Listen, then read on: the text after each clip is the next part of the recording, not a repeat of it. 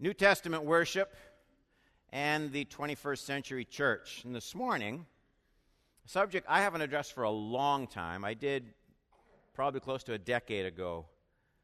I want to talk to you about lifting holy hands with full minds and hearts.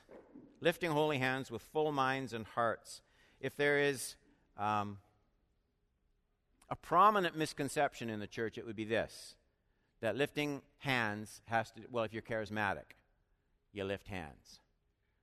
I, I used to golf with a gentleman, and he used to, we used to have fun. He meant it in fun, but he would always have little jokes about me as a Pentecostal and, and raising hands. And I'll never forget the day he showed up at the golf course. It was hilarious, actually, and he had a hat, and on it were two little hands that stuck up like this, and on the front it said for lazy charismatics. So you just wear the hat.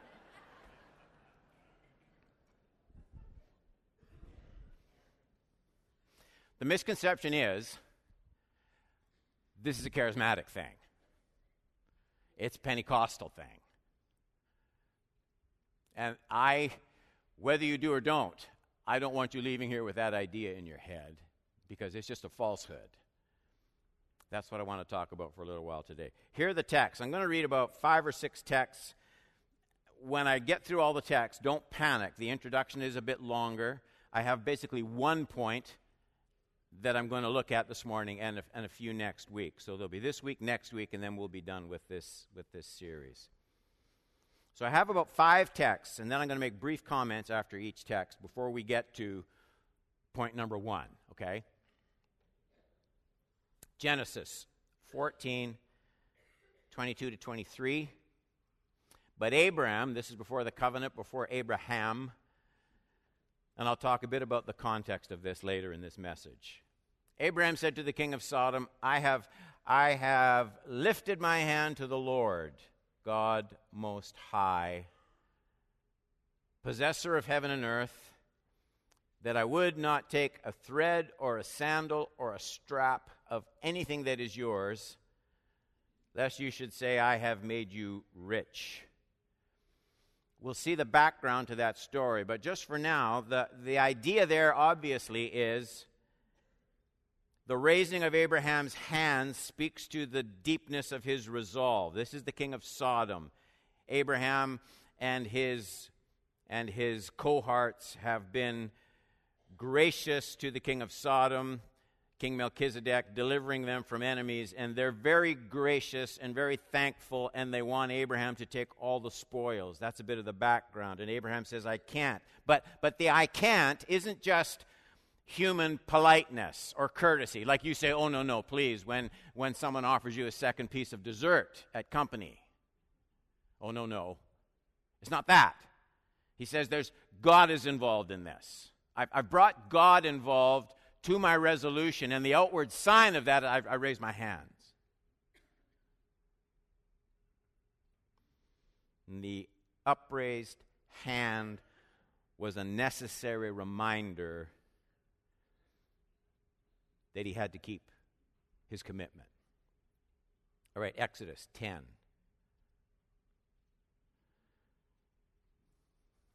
This is the story of Joshua down in the valley fighting the Amalekites.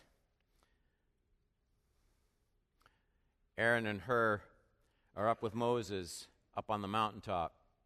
X 17:10. So Joshua did as Moses told him and fought with Amalek, while Moses, Aaron, and Hur went up to the top of the hill. Whenever Moses held up his hand, Israel prevailed.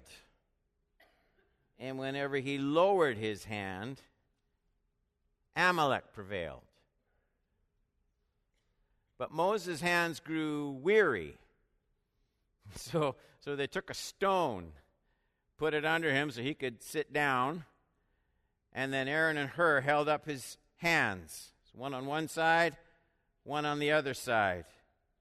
And so his hands were steady until the going down of the sun. And Joshua overwhelmed Amalek and his people with the sword. So Joshua is made to see in very visible terms the connection between Moses' upraised hands, a symbol of prayer, intercession, reliance, dependency on God. And Joshua is made to see the connection between when Moses' hands are up, he wins, and when they're down, he loses. And so these hands are a very forceful expression of the pursuit of divine power, divine protection. Why can't God just give Joshua the victory without Moses' hands being in the air? Could he? Give him the victory, just give him the victory. So, what's this all about? There's, there's not just victory from the Lord, there's human participation, there's human acknowledgement of need, there's human outreach, there's human pleading, there's an engagement Psalm 28 2.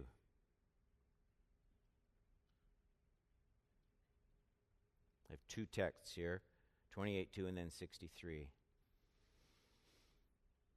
Hear the voice, hear the voice of my pleas, my pleas for mercy. There it is.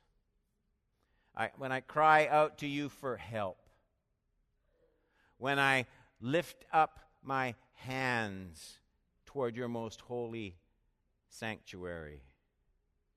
My pleas for, my pleas for mercy. If there's a disease in the evangelical church, it's that repentance has turned into a, just a quick apology to God. Oh, sorry about that. I'll do better next time. David doesn't just say sorry. His, his, his whole being and his body is, is positioned in a way that is reaching out. Reaching out for mercy. His hands are, are an extension of his heart. I felt a bit of that when we sang right here, Open Up My Eyes in Wonder.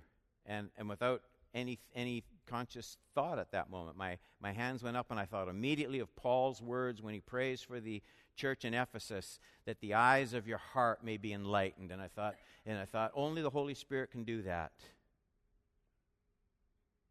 Only the Holy Spirit can come into this place and and and help people to see things that otherwise they'll just hear. See, th- there's a kind of, well, I'll get into that later on.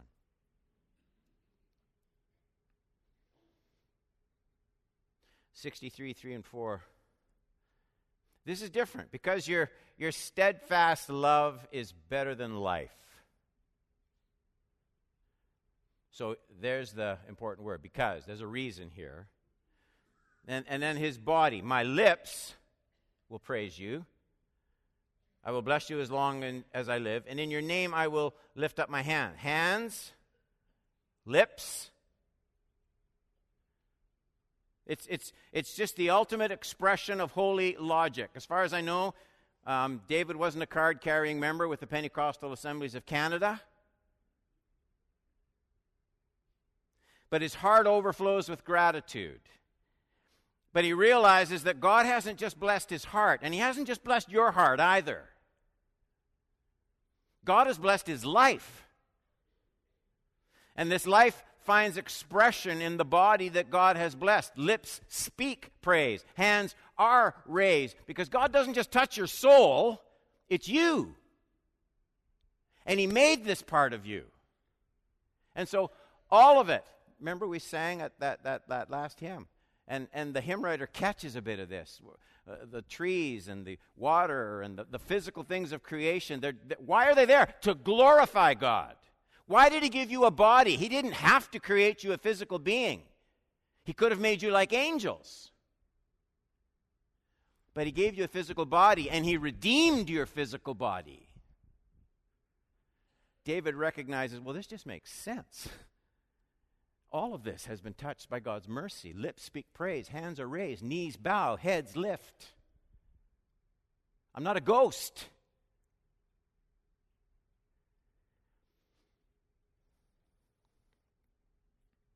Psalm 134 and then 141. This one, come bless the Lord, all you servants of the Lord. What do you think of when I read those words? Does your brain, if you're a little older, does it just go to, come bless the Lord, right? All you servants of the Lord? We used to sing it. It's right out of this text.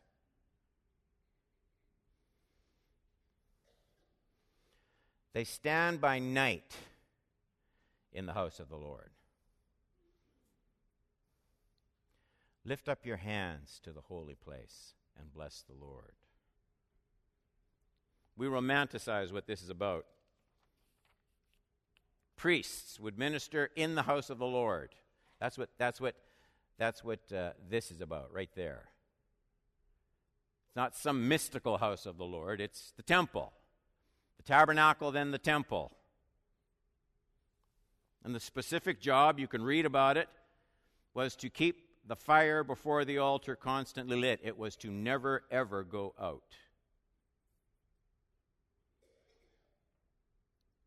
Around about 3 a.m., there you are in the house of the Lord on your shift, and you're tired and a bit weary. What, what, what would keep the soul engaged and alert? Well, come, come bless the Lord, all you servants of the Lord. Lift up your hands. Lift up your hands in the holy place. One of the disadvantages of being a pastor, worshiping in the front row, is, is people can't help but see you worshiping. I'm sure there are lots of Sundays when people think Pastor Don is just being blessed out of his socks as his hands are raised to the Lord. And, and boy, if they only knew, you know, if they only knew that there's Pastor Don, oh God, if you don't touch my heart now, everybody's just going to be wasting their time here.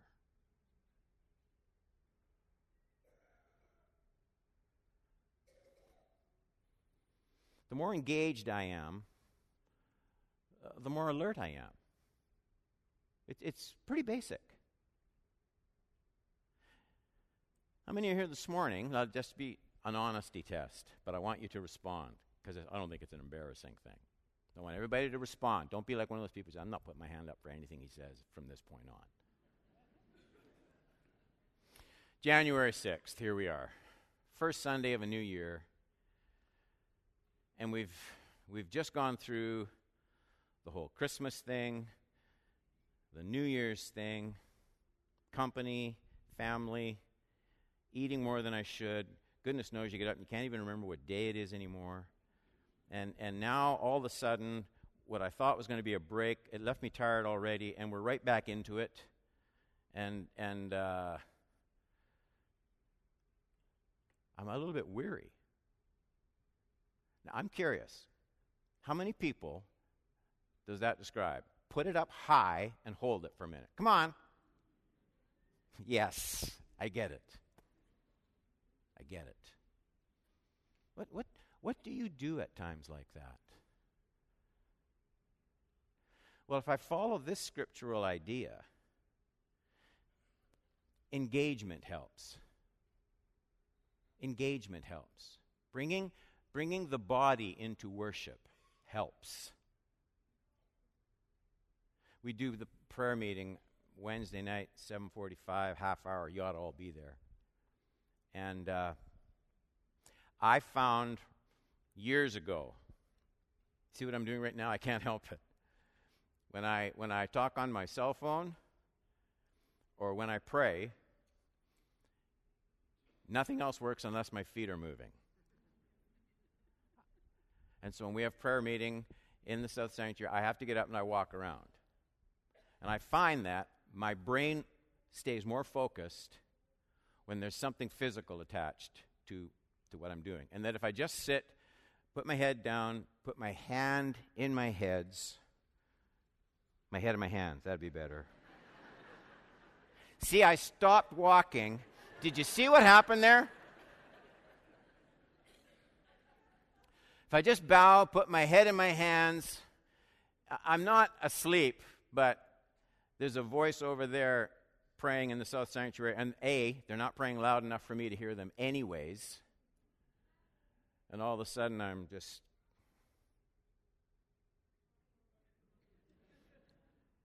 But if I get up, I walk, and I'll do it as I as I pray. There's something that is on my heart. God, I need this. My hand will just go up. It's not a charismatic thing. It's, it's a Bible thing. It's a Bible thing. The more engaged I am, the more alert I am. We, we, we aren't just spirits, we're bodies. Do you see what I'm doing with my hand right now? Why am I doing that when I'm talking to you? Because if I just do this, we're really glad you all came here. If we could just turn to Psalm 18, read it with me. And then uh, God so loved the world that he gave his only begotten Son, that whoever believeth in him. I- I'm not in it. See that? I'm not in it. Now, we know that works in human relationships. I don't want to just tell Renee that I love her. I, am sorry. I, I want to hold her. I want to hold her. I, I want that to be expressed in some way. And, and I know my love for God isn't the same kind of love, but I am still the person, and I need to be engaged. There's a, there's a kind of teaching, just standing up here conveying content, there's a kind of teaching the devil can do.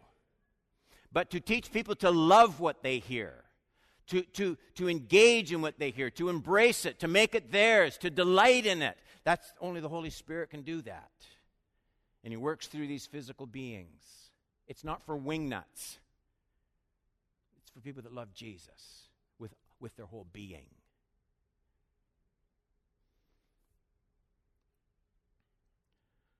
Psalm 141, 1 and 2. The subject here is prayer. Let my prayer be counted as incense before you. That's interesting. And the lifting up of my hands as the evening sacrifice.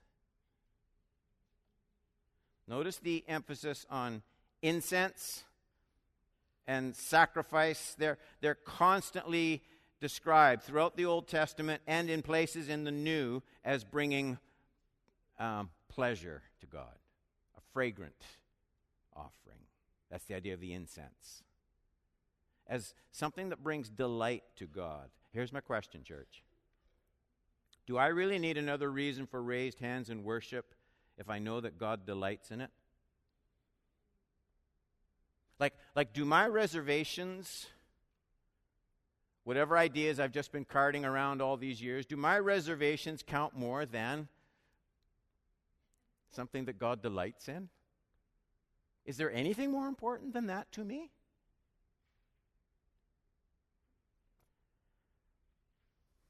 We were at some point over the Christmas season, we were watching we were watching a decorating show. It wasn't even a nice decorating show. It was a decorating show about tidying up. The hostess is a Japanese woman. I can't say this strongly enough. It's a decorating show with subtitles. Let me say that again. It's a decorating show with subtitles. It's a decorating show with subtitles. And I'm sitting there and I look over at Renee and she has a smile on her face. I wasn't I wasn't delighting in the show. But I do delight in Renee. See? I know it brings her delight. Something brings her delight, and so I, I want to be in on that. And, and this just clear passage. Let my the raising of my hand, let it be as incense. Like the evening sacrifice. The one you delight in. I got to keep going. We haven't reached point number one yet. You're all okay with that, eh? Lamentations. There's a different feel to these words. I'm going to, one day, if I live long enough, and you're not sick of me, the book of Lamentations is a fascinating study. After this period of judgment, it's a dark kind of a book. Lamentations 2:17 The Lord has done what he purposed. He has carried out his word which he commanded long ago. He has he has thrown down without pity. He has he has made the enemy rejoice over you and exalted the might of your foes. God was taking the side of the foes. When God's on the side of your enemies, look out. Their heart cried to the Lord, O wall of the daughter of Zion, let tears stream down like a torrent. Cry about this, God says. Give yourself no rest, your eyes no respite. Arise, cry out in the night. At the beginning of the night watches, pour out, pour out your heart like water. How do you do that? Pour out your heart like water before the presence of the Lord. Lift your hands to Him for the lives of your children who, who faint for hunger at the head of every street. Man. Those aren't light, breezy verses. God's judgment is in full bloom. It's affecting everyone, even the children. And there's something so poignant about that phrase pour, pour out your heart before the presence of the Lord. Lift your hands to Him. 19. And I love the way there's that very intentional connection. Hearts get poured out more fully as hands are raised. I want the pouring out of my heart to find its fullest expression possible. And, and given everything we're seeing from the Word of God, no one will ever convince me, no one will ever convince me that there isn't a connection between the thoughtful lifting of hands and the opening up of my heart. 1 Timothy. 1 Timothy 2 1 to 8. Are you all still okay? It's not late yet. Don't worry. 1 Timothy 2 8. 1 Timothy 2, verses 1 to 8. Sorry. First of all, then, I urge that supplications, prayers, intercessions, and thanksgivings be made for all people for kings and all who are in high positions, presidents, prime ministers, that we may lead a peaceful and quiet life, godly and dignified in every way. This is good, and it's pleasing in the sight of God our Savior, who desires how many people? Who desires all people to be saved and come to a knowledge of the truth. Keep that Keep that phrase in mind as we go to the next slide.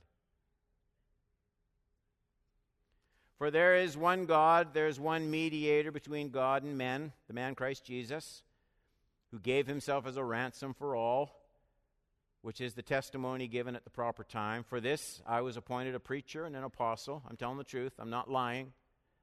A teacher of the Gentiles in faith and truth. I desire that in how many places? Every place that men should pray and women, lifting holy hands, and then this weird ending without anger or quarreling. There's something strange in the last words of that text. Everyone everywhere, everyone everywhere should, at least at times, pray with uplifted hands. That's Paul. It's not a suggestion, it's what he wants. And then these words, without anger or quarreling, verse 8. Well, How do uplifted hands in prayer relate to anger and quarreling? Well, anger and quarreling very quickly can become more than just internal emotions. I, I quarrel, quarreling specifically, I quarrel with my physical lips. You quarrel with someone. And what might angry hands do if they get angry enough? So, Paul has just said that God desires, verse 4, all people to be saved and to come to a knowledge of the truth. And that includes the people with whom I get angry and with whom I quarrel. And so, Paul says there's a problem, Don. You, you need to recognize that your words and your actions, the things you do in anger, have an effect on people coming to Jesus. And I need you to take those hands, this person, and you need to offer that to the Lord.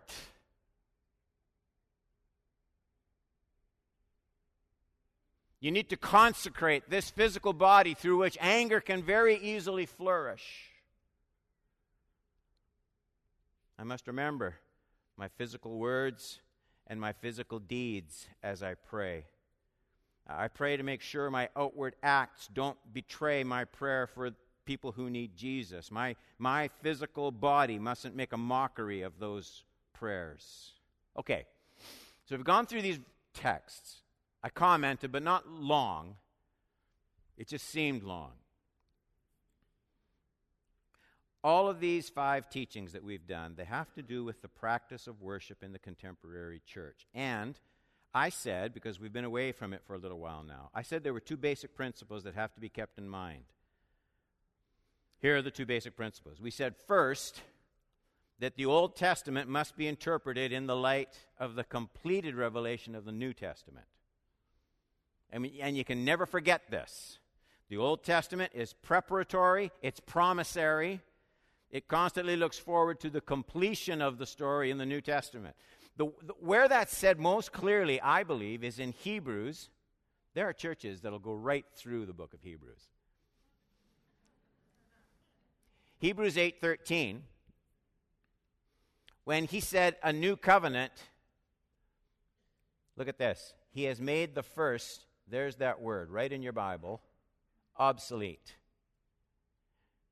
Whatever is becoming obsolete is growing old and ready to disappear. So God said the old covenant, it's obsolete, disappearing. So it's important if we're going to look at worship practices for the church, we need to know where they fit in. Some things are obsolete. We don't do them anymore. Some things are abiding and continuous. So, how are we going to know? And that led to the second principle. Remember how long this one was?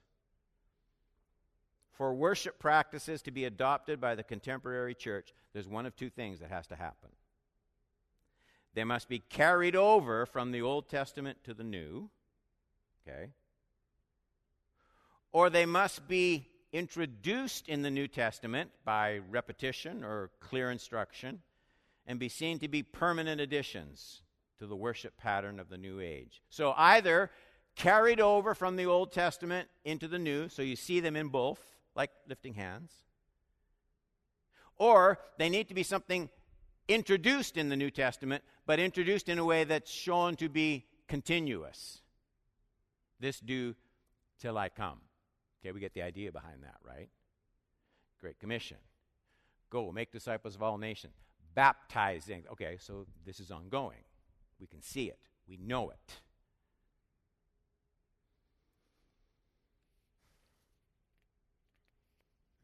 I think we need to remember those two, those two tensions. And that leads us into this study of lifting hands to the Lord.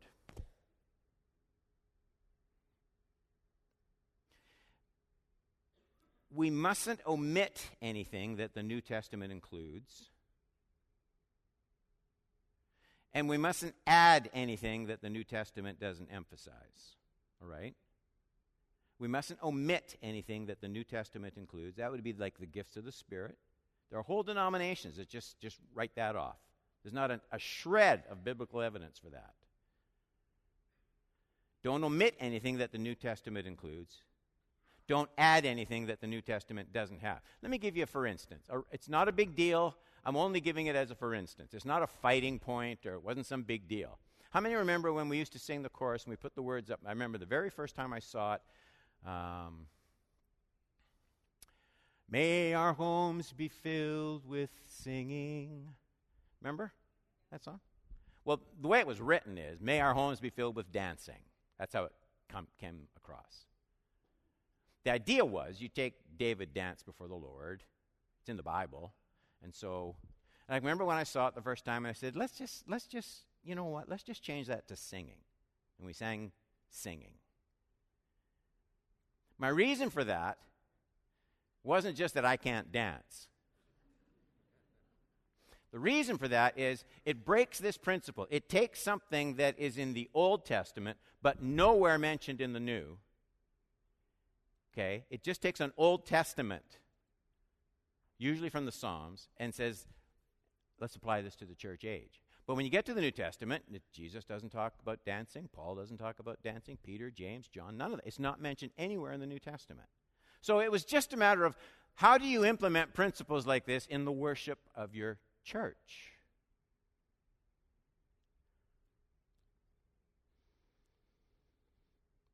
Let me say it again. We don't encourage lifting up hands to the Lord because David did that in the Psalms. I hope that's clear. We endorse lifting hands in worship because Paul reissues and re endorses an Old Testament practice of lifting up hands and he applies it to the church age specifically. Not everything receives that kind of attention. There's all sorts of things. How many remember, eh, when, when the whole vineyard thing went through and there were all sorts of, all sorts of different uh, trends and developments? None of them were like sinful. Th- that's not the point. But there was, there was dancing before the Lord. There was laughing in the Spirit. Remember that? There was slain in the Spirit. There was being drunk in the Spirit. So, in, in spite of all the strange and weird references that people sometimes pull out of the hat to validate these things. They do not receive emphasis from Jesus or the apostles, and they aren't recorded anywhere as practices for the New Testament church. So, why do we emphasize lifting holy hands to the Lord? Why is this Old Testament expression re emphasized in the New Testament? What, what is the meaning behind the gesture today? What thoughts should be filling my mind as I do this? What, what did Paul see in the Old Testament that he wanted under inspiration of the Holy Spirit? He wanted carried over into the church age. I'm going to look at just one point. We're still on course. I'm just doing one point now as I wrap up. So, like I said, point number one the lifting up of hands is a pledge of commitment to keep a vow, to follow up on a promise. Now you go back to that reference that I looked at in Genesis. Here's the story. After his return from defeat of Chedorlaomer and the kings who were with him, the king of Sodom went out to meet him in the valley of Shaveh, that is the king's valley, and Melchizedek, king of Salem, brought out bread and wine. He was a priest of the Most High God. And he blessed him. This is Abraham. He blessed Abraham and said, Blessed be Abraham by God Most High, possessor of heaven and earth. And blessed be God Most High, who has delivered your enemies into your hand. And Abraham gave him, Melchizedek, a tenth of everything. And the king of Sodom said to Abraham, Give me the persons, but take the goods for yourself. You, you won the battle. There's lots of spoils out there. The goodies are yours. But Abraham said to the king of Sodom, can't. I have lifted my hand to the Lord, God Most High, possessor of heaven and earth that I would not take a thread or a sandal strap or anything that is yours, lest you should say, I have made Abraham rich. So Abraham provides protection and deliverance to, he's called a king and a priest, Melchizedek. And the king of Sodom as well. He's so extremely grateful. He just wants Abraham to have the spoils of all the defeated enemies. But Abraham won't do it. The king persists. Is Abraham going to cave in to the king's generous pleading? Okay. And what you're witnessing in this passage is the classic inward battle that we all face between our resolutions, our best intentions, and innocent outward compromises. That's what you're seeing there. And what gives Abraham inward strength is outward worship. He says, I've, interesting. He doesn't just say, No, I made a commitment.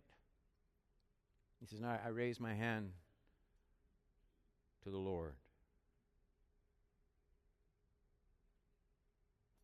The lifting up of hands to the Lord to this day, the presentation of the life, the offering up of the will in dependence upon the Lord. It's an action that, that bespeaks determination to follow through on what otherwise will just be pretty good intentions. It brings God into it. I present my, my whole being, my physical body. I present my physical body to the purposes and plans of the Lord. Romans 12, present your bodies, living sacrifices.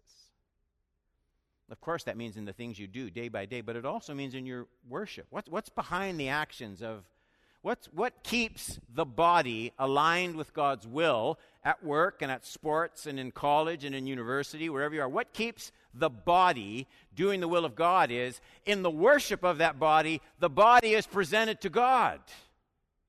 You, you can't just present your soul to God in church and expect your body to please Him during the week. It's all offered to the Lord. So, in Abraham's case, this action would call to mind the words and decisions that were made before the Lord. We know this to be the case. Most of the time, not always, but even in our courts, people will place their one hand on a Bible, not always a Bible anymore, and, and they raise the other and, and it bespeaks their commitment to live up to what they're about to say. There's, there's something of significance in pointing the body toward our Creator, the one who created them, the one who sustains them. My plea here is one I've raised for decades in this church. We all come from so many different church and denominational backgrounds, different upbringings. We all have different mental presets. We all have different fears. We all have our own temperaments. My plea is never let the fear of fanaticism turn your mind against God's constant scriptural summons to be obedient to the Lord with more than just your mind. Worship has to be scripturally holistic. God didn't just create you as a soul, He is Lord over your physical body, and He wants that presented to Him in worship.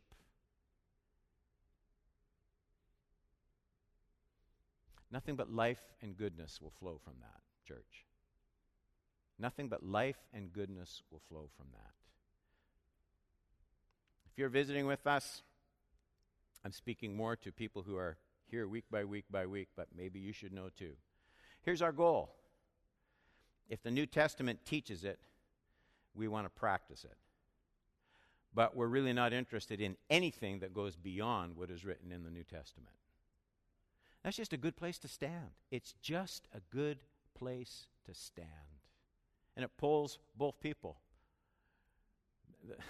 There, there are people who, who think that uh, whatever the latest fad and trend is, that happens to be what the Holy Spirit's doing in the church, and you need to bring it into yours. And you need to just say, no, here's, here's the book.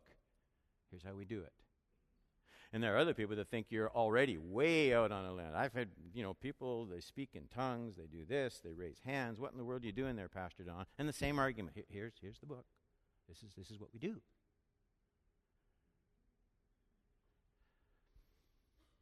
One more in this series, and it's only 1107. Let's pray together.